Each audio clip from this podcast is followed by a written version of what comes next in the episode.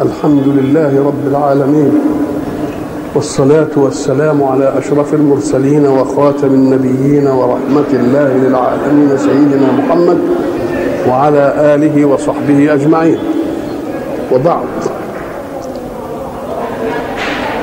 فقد وقفنا في اللقاء السابق عند قول الله سبحانه أعوذ بالله من الشيطان الرجيم. واذكر في الكتاب موسى إنه كان مخلصا وكان رسولا نبيا. وقلنا إن هذه السورة سبق أن تكلم الحق فيها عن زكريا وعن يحيى وتكلم عن إبراهيم وبعد ذلك أراد أن يتكلم عن بعض الرسل الذين لهم خصوصية في صدد موضوع السورة. فقول الحق إنه كان مخلصا قلنا مخلصا قلنا فيه فرق بين مخلص ومخلص. والكلمة بمادتها تدل على خلوص شيء من شوائب شيء آخر. أخلصت هذا من هذا يعني أخذت الجيد وتركت الرديء وقلنا إن الإنسان بحكم تكوينه الخليفي في الأرض له غرائز. هذه الغرائز لها غايات إلا أن هذه الغرائز قد تخرج عن غاياتها. فالذي يخلص غريزته للغاية المخلوقة الغريزة لها يبقى مخلص.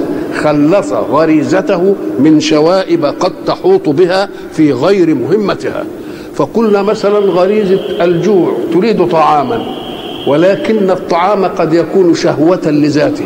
فيمتلئ الإنسان منه فيتعب ويتعب يتعب جيبه ويتعب بطنه ويتعب غيره. لكن يبقى إذا ما يصلش إلى حد الشرع. فالذي يخلص نفسه من هذه الغريزة يبقى خلص الغريزة من غير من الشوائب التي لم تكن في مهمتها. لأن القوت كله معناه استبقاء الحياة. مش تربية لحم و... لا استبقاء الحياة. ولذلك يقول الرسول صلى الله عليه وسلم حسب ابن آدم لقيمات يقمن صلبه.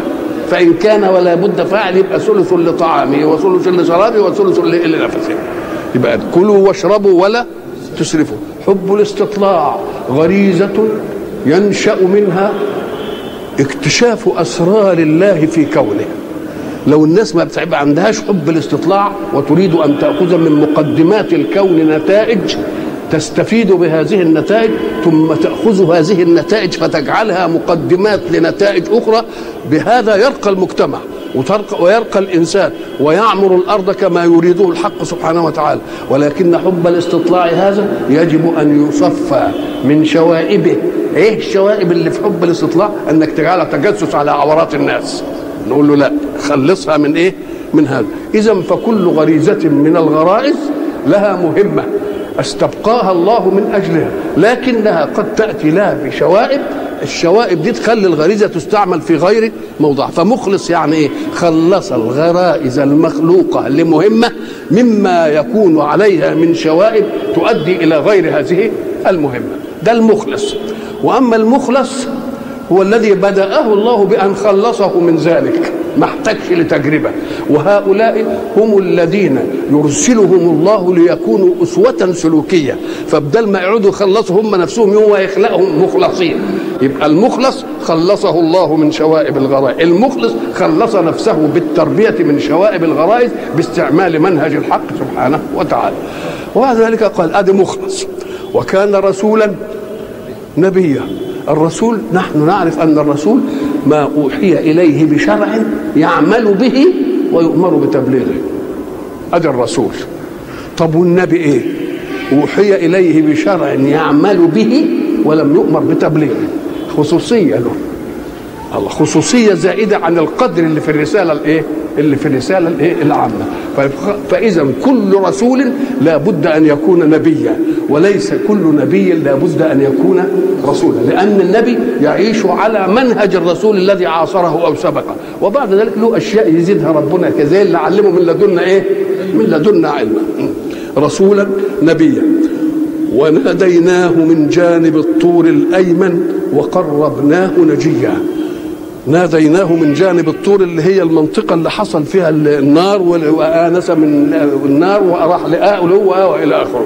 وجيه فيها الخبر من الحق سبحانه وتعالى إخلعنا عليك إلى آخر ما كان. آه. وناديناه من جانب الطور الأيمن. جانب الطور الأيمن. يا ترى أيمن الطور ولا أيمن موسى؟ لأن المكان لا أي مكان لا يقال له أيمن ولا أيسر. أي مكان. إنما الأيمن لمين؟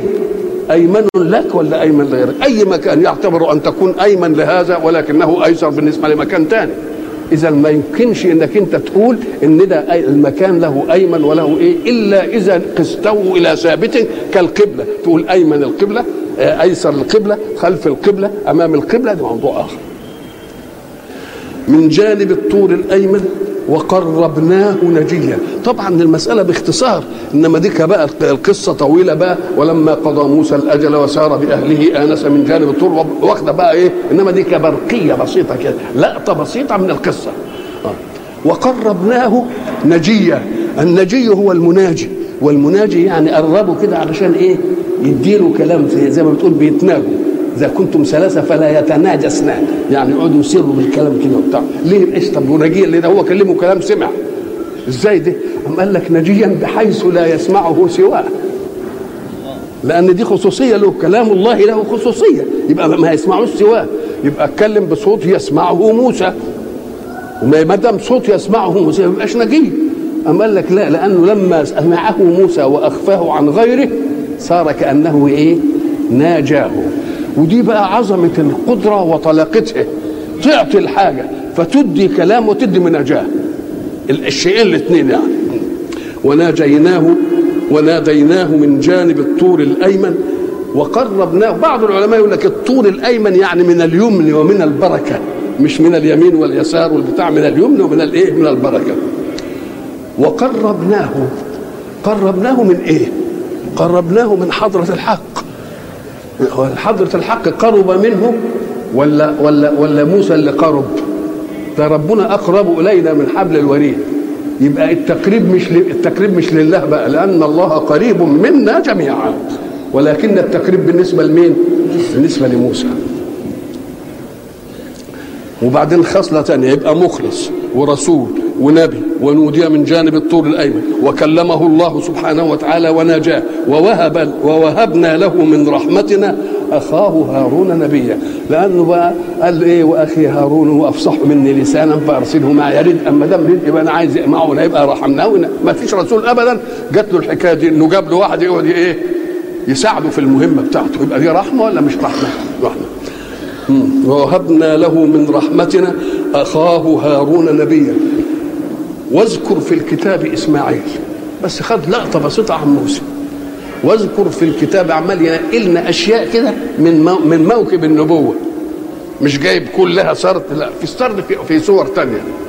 واذكر في الكتاب إسماعيل إنه كان صادق الوعد وكان رسولا نبيا. على الأول إنه كان إيه صادق الوعد. إيه طب ما كل الرسل يبقوا صادقين الوعد. أم قال لك لا؟ لأن فيه صفة تبرز في شخص وإن كانت موجودة في إيه؟ في غيره إنما الصفة دي بارزة فيه. قال لك صادق الوعد أنت تصدق في وعد بتدي واحد حاجة تقابله تكلمه كلمة إنما صادق الوعد في حياته يقول له إيه؟ افعل ما تؤمر ستجدني إن شاء الله من الصابرين. ده في حياته. يبقى ده صدق وعد صحيح لأنه قد يصدق وعدا فيما يملكه إنما يصدق وعدا في أمر يتعلق بنفسه وأمر رآه غيره. لو أن الولد هو اللي رأى إن أبوه يذبحه كانت تبقى حاجة سهلة. إنما ده أبوه هو اللي شاف وشافها برؤيه والرؤية قلنا ما يثبتش بها حكم إلا عند المين؟ الأنبياء. وكان وكان إسماعيل في منتهى الدقة في الإجابة. لما قال له إني أرى في المنام إبراهيم بيقول له كده إني أرى في المنام أني إيه؟ أذبحه. فانظر ماذا ترى. هو بياخد رأيه ده هو شاف إنه تذبحه هتذبحه أم قال لك لا هو خاف يقبل عليه بالذبح دون أن يعلمه به. فتأتي فترة من الفترات الولد يمتلئ غيظ على ابوه إزاي ابوه يقتلني فحب يفريه الحكم حتى إن استسلم للقتل يبقى قربى منه إلى الله. ياخذ رخر الثواب. ياخذ رخر. آه قال له يا أبتي افعل ما تؤمر. الوعد بتاعه قال ستجدني إن شاء الله من الصابرين. أدي وعده.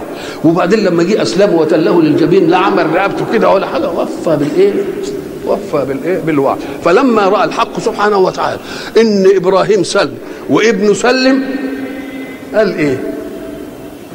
تله للجبين وناديناه أن يا إبراهيم قد صدقت الرؤيا.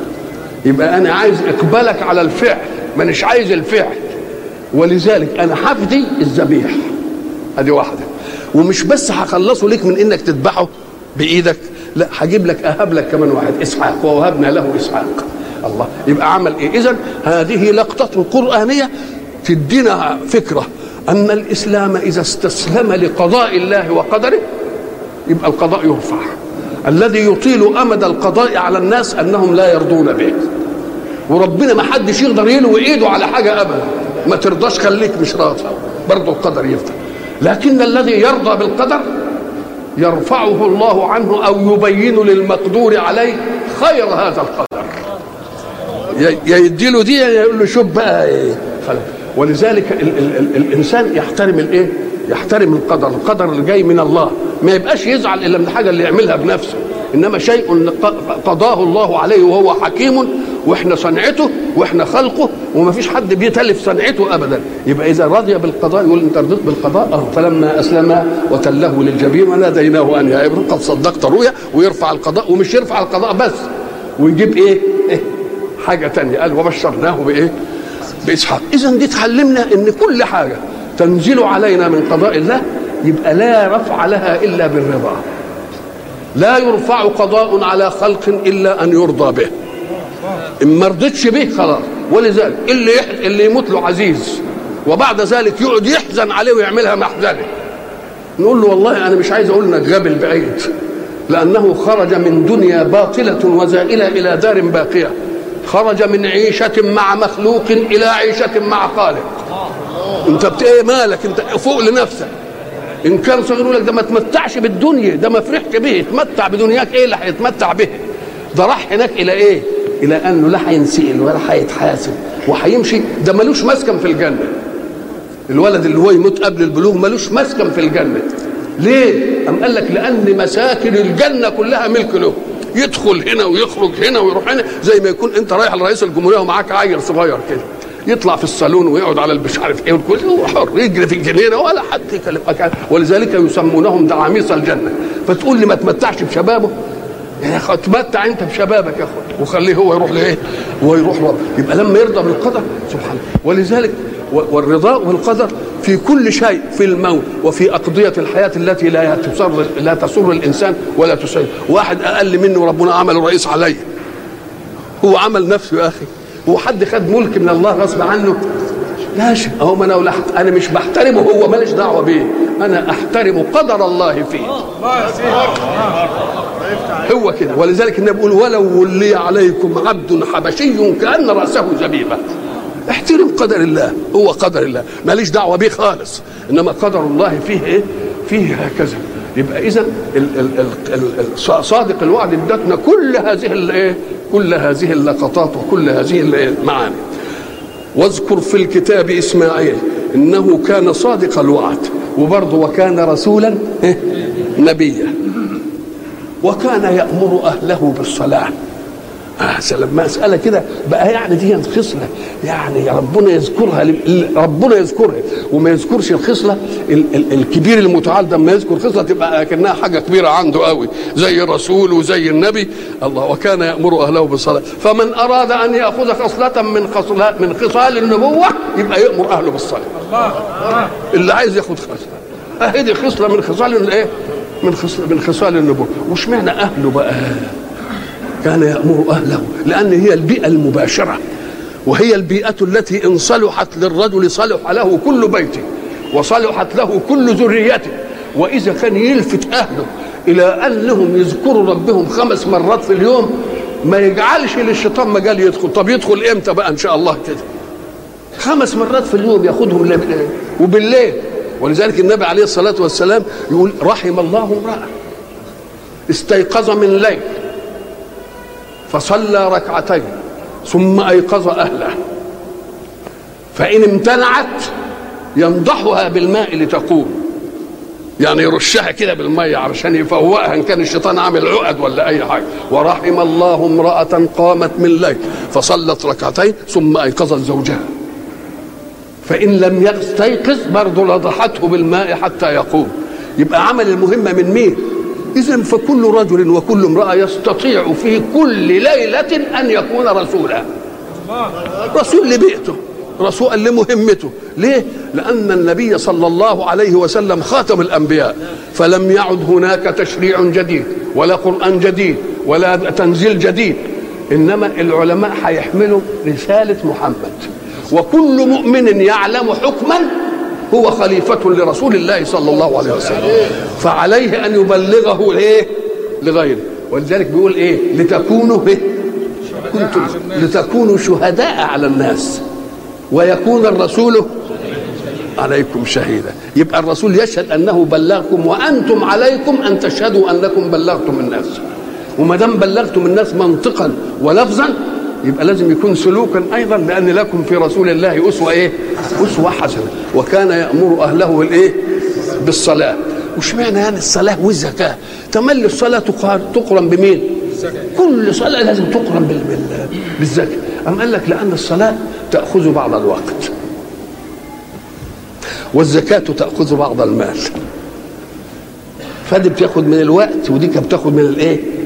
من المال طيب عال قوي المال فرع العمل. أدي واحدة. والعمل عايز وقت. والعمل عايز يبقى أكن الزكاة عايز إيه؟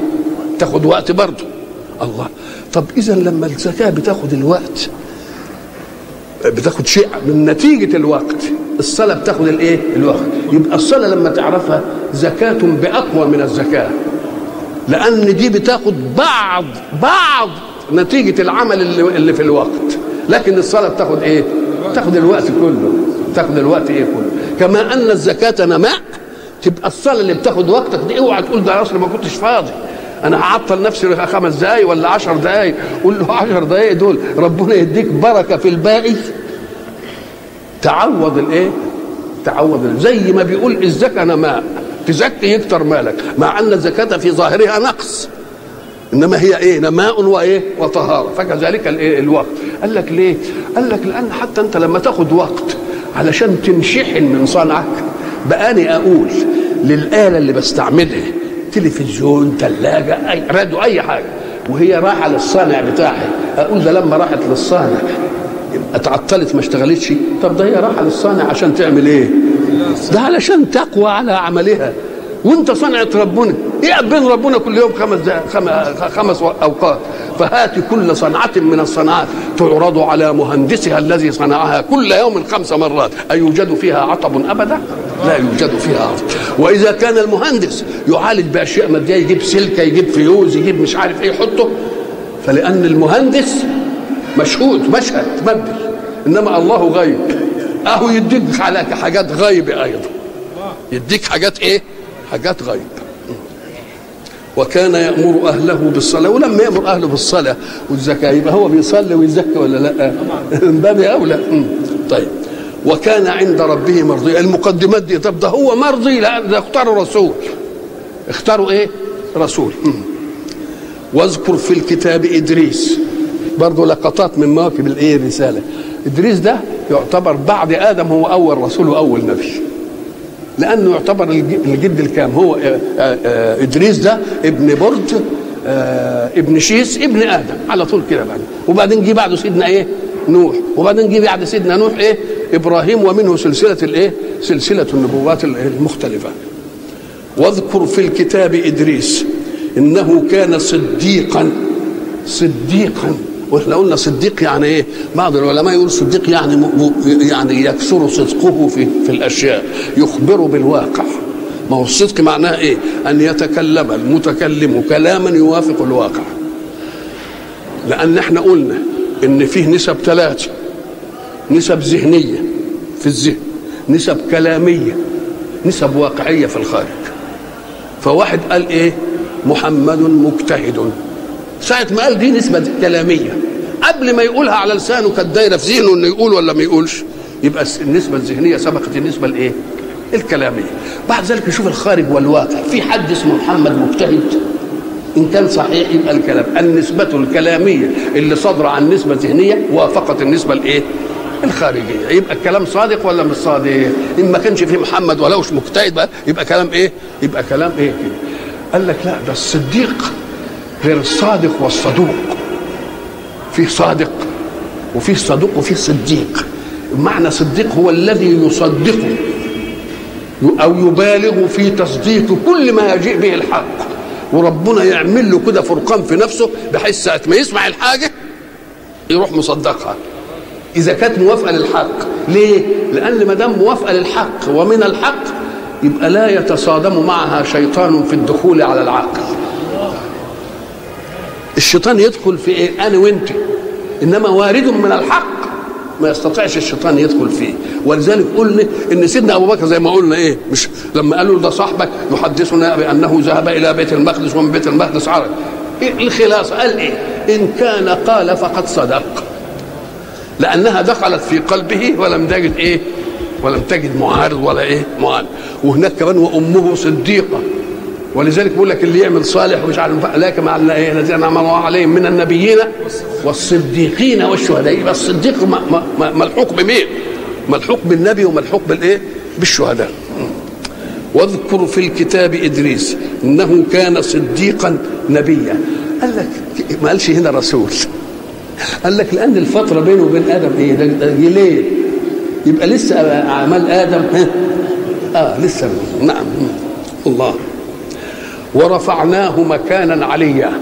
مكان في السماء مكان في رفعة معنوية رفعة حسية. إيه خدها زي ما انت ورفعناه. إنما اللي خلق وقال أنا رفعته. اوعى تقول بقى الرفعة إيه. سواء كانت دي وكده تبقى هي رفعة عند من رفع. هي رفعة عند من إيه؟ من رفع. أولئك اللي تقدموا بقى دول. أولئك إشارة لأن أولئك إشارة للجماعة. والجماعة اللي تقدموا. أولئك الذين أنعم الله عليهم من النبيين من ذرية آدم اللي من ذرية آدم مباشرة مين؟ إدريس وممن حملنا مع نوح ده اللي جه بعد إيه؟ بعد إدريس إيه؟ مباشرة ومن ذرية إبراهيم ده اللي قاعد بعد إيه؟ بعد نوح وبعدين انقسمت المسألة إسحاق وده قد جمهرة النبوة خدت بالك وياي وبعد ذلك هو إسماعيل ولم يأخذ إلا جماع جواهر النبوة وهو محمد صلى الله عليه وسلم.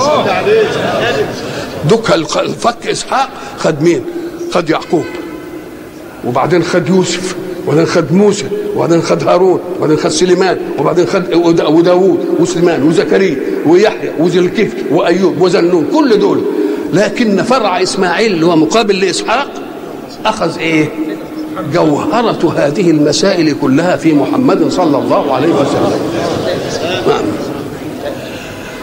أولئك الذين أنعم الله عليهم من النبيين من ذرية آدم وممن حملنا مع نوح ومن ذرية إبراهيم وإسرائيل وممن هدينا كل اللي هديناهم برضو إيه يبقى وياهم. وممن هدينا واجتبينا والاجتباء الاصطلاح إذا تتلى عليهم آيات الرحمن خروا سجدا وبكيا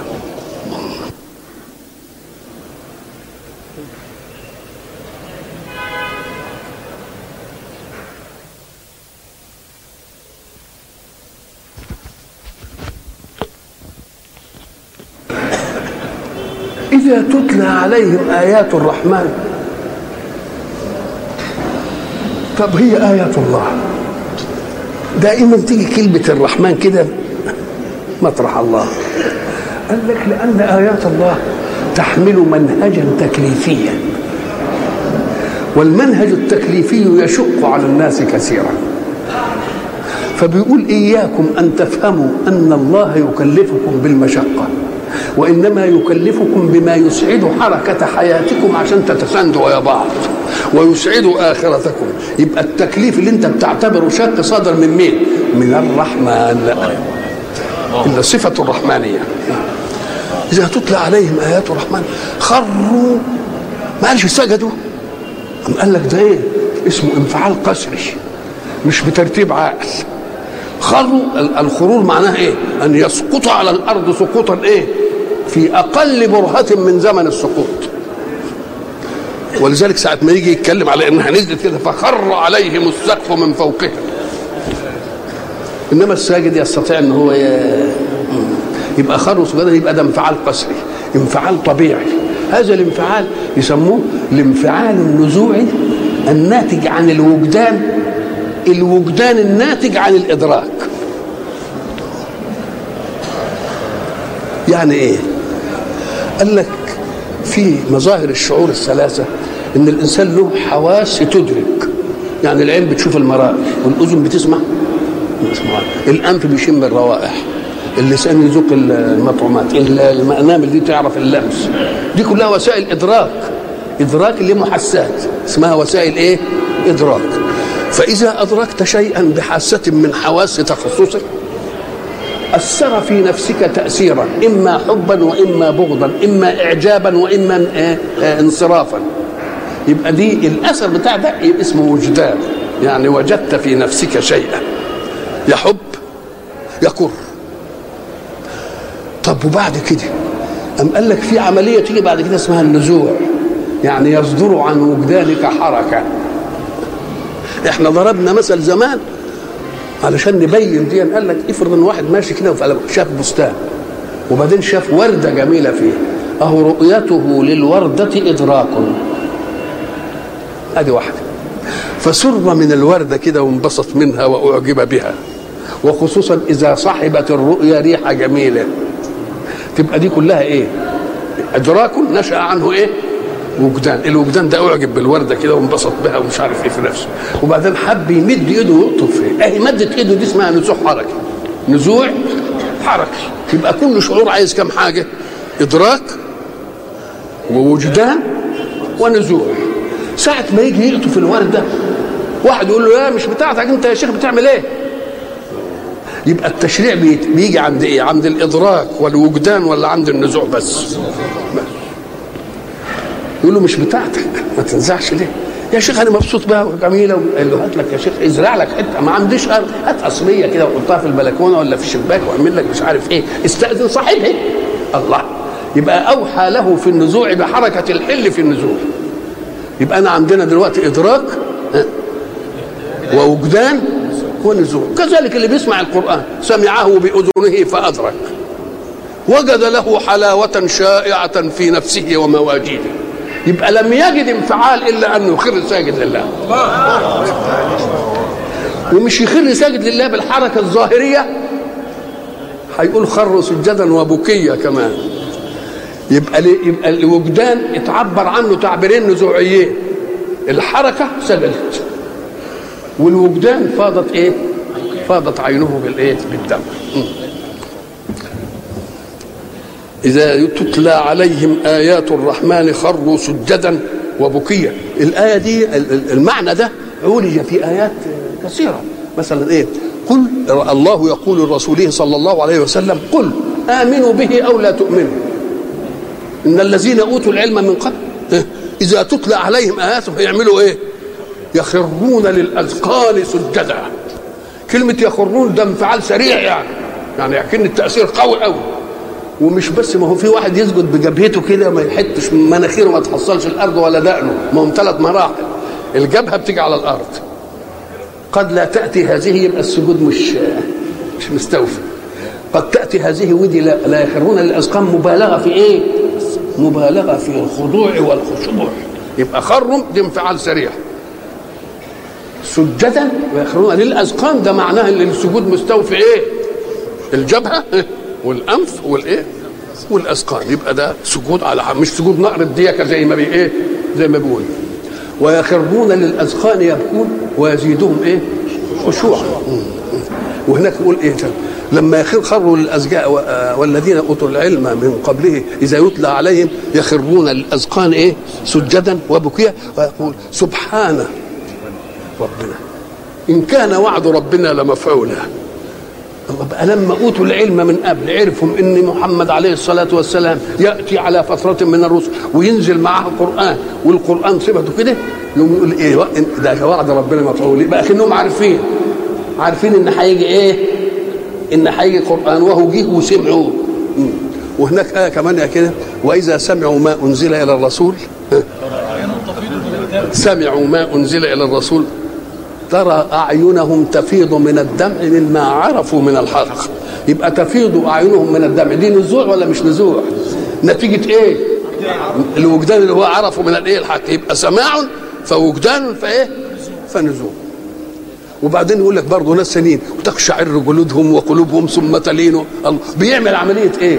عملية في الجهاز الإنساني كله. في الجهاز الإنساني كله. يروح راعش البدن كله. ده ليه؟ لأن الذي خلق التكوين الانساني له هو الذي يتكلم. الله.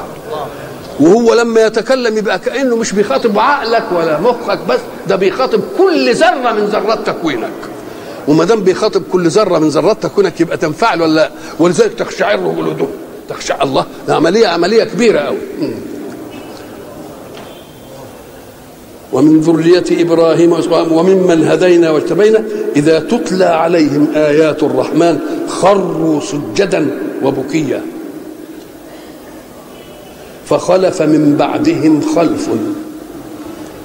قال إن المسائل ما استمرتش كده. خلف من بعدهم خلف. كلمة خلف تطلق ويراد بها وراء. وخلف هم القوم الذين يخلفون الإنسان. وخلف برضه قوم يخلفون الإنسان. يبقى خلف يعني إيه؟ وراء. طب وإيه العلاقة بين الخلف اللي هو وراء ده وبين اللي يجي يخلفك؟ اللي يجي بعدك. أم قال ما هو جاي إيه؟ ما هو جاي بعدي. جاي؟ بعد. جاي من ورايا يعني.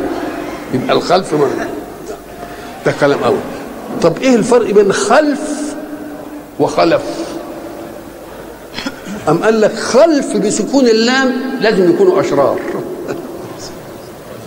وخلف لازم يكونوا أخيار. خلف يكونوا إيه؟ أخيار. وخلف ولذلك إيه؟ الشاعر حينما يتكلم يقول وبقيت في خلف كجلد, كجلد الأجربي ذهب الذين بيتحسر على الناس اللي كان معيشهم الأول وكانوا كويسين وكان يعيش في أكنافهم ونعاس حاجة يدوها له. قال ذهب الذين يعاش في أكنافهم وبقيت في خلف كجلد الاجرب عايز يبرأ من جلده كده. فخلف من بعدهم خلف. والدليل على ذلك أن الصفة التي جاءت بعد خلف صفة سيئة. أضاعوا الصلاة واتبعوا الشهوات. يبقوا دول فاسدين ولا مش فاسدين يبقوا إيه؟ فاسدين فخلف من بعدهم خلف. أضاعوا الصلاة واتبعوا الشهوات. أضاعوا الصلاة؟ ده جاب حكاية كده الصلاة قال لك لأن هي الصلاة إيه؟ أصل الصلاة دي زي ما يقول عماد الإيه؟ صحيح الدين مبني على أركان متعددة إنما الأركان المتعددة هي أركان للإسلام. إنما قد يوجد في المسلم منها بعض الأركان ولا يوجد البعض الآخر. هو إيه الركنين اللي, اللي مع, مع كل مسلم أن يشهد أن لا إله إلا الله وأن محمد رسول الله؟ يبقى ده قدر إيه؟ مشترك. وبعدين إيه؟ إقام الصلاة. قال لك أهي الصلاة دي اللي ما بتسقطش ابدا عن الإنسان. الزكاة تسقط عمن لا مال له. أدي واحدة الصوم يسقط عن الضعيف والمريض والمش عارف الإيه. الحج على المستطيع واللي مش مستطيع يبقى يبقى اذا فيه أناس. عندهم أركان خمسة. شهادة أن لا إله إلا الله وأن محمد رسول الله وصلاة وزكاة وصوم وحج. ولذلك بيسموا الحج ده الركن الإيه؟ اللي به التمام اللي به تمام ولذلك كنا سئلنا مرة في الجزائر يقول لك إيه يا اخويا الحكاية بتاعت المسلمين دي؟ هو الإنسان لما يروح يحج لازم يجيب له لقب كده الحاج فلان. طب ما بنقولش المصلي فلان ولا المزكي فلان ولا الصائم فلان ولا اشمعنى ان الحج فقلت لهم ما انتوش واخدين بالكم. ده معنى كلمة الحج أنه إشعار منه وإعلام أن الله أتم عليه كل نعمة أركان الإسلام. آه بقت هي خلاص مستوفية. ليه؟ لأنه لا يحج إلا إن استطاع.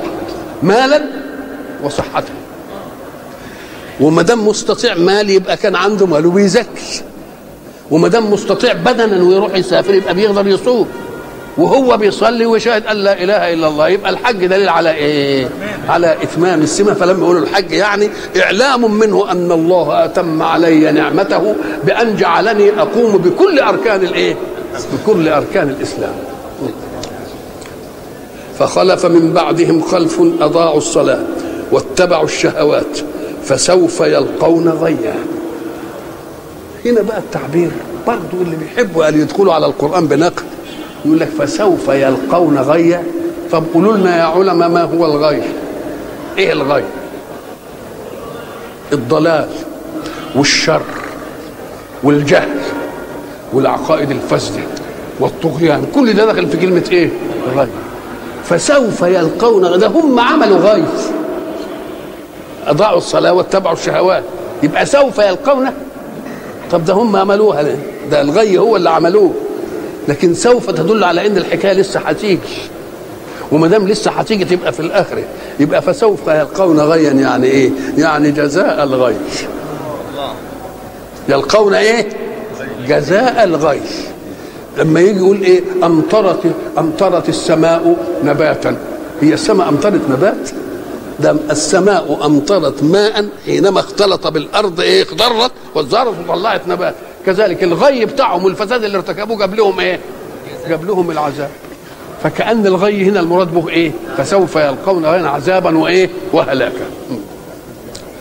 فخلف من بعدهم خلف أضاعوا الصلاة واتبعوا الشهوات فسوف يلقون غيا. ولكن الحق لرحمته بخلقه يفرح بتوبة عباده فيفتح لهم باب التوبة. عشان اللي فيه الخصال دي أضيع الصلاة واتبع الشهوات ما ييأسش. ليه؟ أم قال لك لأن الله أراد أن يرحم المجتمع ممن عمل شهوة. لأن لو كانت دي هتفضل فيه طوالي ولد ربنا ما يغفرهاش يبقى يسموه فاقد. خلاص يقول لك ما خلاص انتهت المسألة. يعيشوا في الأرض إيه؟ ولكن فتحة باب التوبة يعمل إيه؟ يخليه يسيب. عشان مين؟ عشان يرحم الناس. يرحم الناس من مين؟ يشر طيب التوبة دي تكون من العبد ولا تكون من الرب؟ تقول له والله من الاثنين. التوبة تشريعها من الله. فعلها من العبد وقبولها من الله فهي من الله اولا وأخيرا. ولذلك ثم تاب عليهم ليتوبوا تاب عليهم يعني شرع لهم التوبة. وبعدين انت تتوب. وبعدين هو يقبل الإيه؟ يقبل التوبة. يبقى هي من الله اولا وإيه؟ وأخيرا إلا من تاب. والتوبة طبعا عارفين شروطها. إن الإنسان يقلع عن الذنب اللي هو بإيه؟ بيعمله ويندم عليه. وينوي بعزم الإيمان إنه ما يعودش له. ليس معنى هذا إنه ما يعودش له. لأن يعني يمكن يجي ظرف قاسي يخليه يعمله. بس ساعة ما بيتوب مش يعمل العملية ويقول نبقى نتوب لها توبة. نقول له طيب يا سيدي تبقى تتوب لها توبة. لا والله لو أمهلت إلى أن تتوب هنقبلها. إنما من أدراك أنك تمهل إلى أن تتوب. تبقى تيجي إمتى دي؟ تبقى لا بادر بها ولا؟ آه. إلا من تاب وإيه؟ وبقى التوبة بقى كافية في الأمور التي بين العبد وربه. لكن الأمور اللي بين العبد والعبد نقول له من شروط التوبة إنك ترد المظالم لأهلها. ترد المظالم لأهلها. طب يا أخي رد المظالم لأهلها من الجائز إن في مظالم نستطيع أن أردها وفي مظالم ما استطيعش إن اردها افرض إن واحد من النشالين اللي بيركبوا الأتوبيسات والبتاع ده وعمال بيسرق طول عمره هو عارف اللي, اللي سرق منهم ولا عنده عناوينهم؟ ما عندوش. أم قال لك والله هو بقى يعمل إيه في الوقت دي بقى؟ قال لك الله يعلم صدق توبته بشيء. نقول والله اني هقدر كده اللي سرقته. قد إيه؟ كذا كذا كذا. كنت بسرق في اليوم كذا وقعدت أسرق كذا ومش عارف إيه. وبعد ذلك مش عارف أصحاب إن كان عارف أصحاب إيه ومتتبعه ساعة ما قبض كده وبتاع وجري وراه يبقى عارفه. يروح يوديها إن سرق دكان يبقى عارفه. إن سرق بيت يبقى عارفه. إنما الزبون اللطش دي ما يعرفوش. ما دام مش عارفه يعمل إيه. قلنا له لما جه يعجزنا يعني طب أنا هعمل إيه فيه؟ قلنا له والله أنت تجيب الفلوس دي وتروح متبرع بها للخير وتقول يا رب ثوابها لصاحبها وتخلص وتخلص من المسألة. إلا من تاب وآمن الله كأن برضه المعصية اللي تنعمل ما دام تاب وآمن يبقى كأنها بتخدش الإيمان. أما قال لك إيه؟ ما بتخدشه ليه؟ أما قال لك لأن النبي عليه الصلاة والسلام قال لا يزني الزاني حين يزني وهو مؤمن. إنما ساعة ما يزني الايمان بيغيب عنه شوية. ليه؟ لأن لو كان مستحضر الايمان ومستحضر العقوبة الدنيوية على الزنا ومستحضر العقوبة الاخرويه مش ممكن كان إيه؟ كان يبقى الايمان في غيبة معه. إلا من تاب وآمن. آمن دي عملية قلبية. بالإله وكذا وكذا. وبعدين إيه؟ وعمل إيه؟ وعمل صالحا. يبقى لازم إيه؟ يتوب ويعمل ويعمل صالح. فأولئك يدخلون الجنة ولا يظلمون شيئا. الله ده إيه؟ ده أوكازيون يعني عمل أوكازيون أهو. نيجي هنا نقول في بعض الآيات لما تاب وآمن وعمل صالحا ومش عارف أولئك يبدل الله سيئاتهم حسنات. لا أم قال لك دي على مقدار ندمك. من التوبة. كل ما تفتكر التوبة وتضرب نفسك وتزعل اللي عملت الذنب يوم ربنا يديك عليها حسنة. يديك عليها إيه؟ عليها حسنة. يبقى دي يبدل الله سيئاتهم إيه؟ سيئاتهم إيه؟ حسنات. وأيضا فلأن الذي ألف المعصية أو ألف الشهوة وريح نفسه وأدرك اللذة في الشهوة وبعدين يعني يجابه نفسه كده ويوقفها ألا تفعل برضه دي عايزة مجهود كبير قوي مش زي اللي ما عملش حاجة خالص. يبقى برضه لا عايز برضه عايز إيه؟ عايز حافز. عايز إيه؟ حافز. مم. إلا من تاب وآمن وعمل صالحا فأولئك يدخلون الجنة. ولا ما تقولوش ده أنت أصلك سبقت إيه؟ إنك عملت كذا وعملت كذا وما خلاص انتهت المسألة. ولا يظلمون شيئا جنات عدن. جنات عدن. عدن يعني إقامة. عدن بالمكان يعني إقامة. جنات إيه؟ إقامة. إقامة يعني إيه؟ أم قال لك لأن إحنا قد توجد في الدنيا جنات ويوجد فيها أسباب نعيم ومش عارف إيه. إنما إما أن تزول من صاحبها وإما أن يزول صاحبها إيه؟ منها. يا يسيبها هو ويموت يا هي تسيبه وتولي يبقى إذا كل نعيم في الدنيا ملوش إيه؟ ملوش ملوش دعوة إنما هناك جنة عدن جنة إيه؟ إقامة. ونعرف إن جنات عدن دي مش الجنات هي المساكن. جنات عدن غير المساكن بدليل إنها عطف عليها. جنات عدن ومساكن إيه؟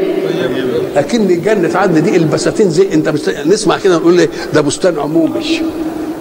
كل المؤمنين يطلعوا يلاقي بساتين ويلاقي جنان وبتاع وبان كل واحد له إيه؟ له قصر بتاعه. جنات عدن التي وعد الرحمن عباده. وعدهم والوعد إخبار بخير قبل زمانه وعلى درجة الخير يحث الموعود على إنه يفعل كده عشان ياخد غير الوعيد. وعد في وعد وفيه وعيد. الوعد يبقى بخير. ولازم يكون قبل قبل الأوان بتاعه علشان يشجع الموعود ده على إنه يعمل كده عشان ياخد النتيجة. والوعيد يبقى بشر. ولازم برضه يكون قبل عشان يتفادى هذه الإيه؟ جنات عدن التي وعد الرحمن عباده. جنات إيه؟ جنات عدن التي وعد الرحمن عباده بالغيب. إيه بالغيب يعني؟ هو قال لهم كلام. المؤمن صدق إن ربنا. ليه؟ أم قال لك لأنه يرى في إبداع السماوات والأرض وفي الملكوت اللي بيشهده إعجاز عجيب. مع أن دي في دار التكاليف. يبقى لما يقول ده الجنه فيها أحسن من كده أقول له صدقت. ده إحنا في دار التكليف في الدنيا الزائله وعملت لنا العمليات دي كلها. يبقى لازم إيه؟ يبقى لازم الباقي الآخرة تبقى إيه؟ تبقى أحسن في الجزاء وإلى لقاء الاخره إن شاء الله.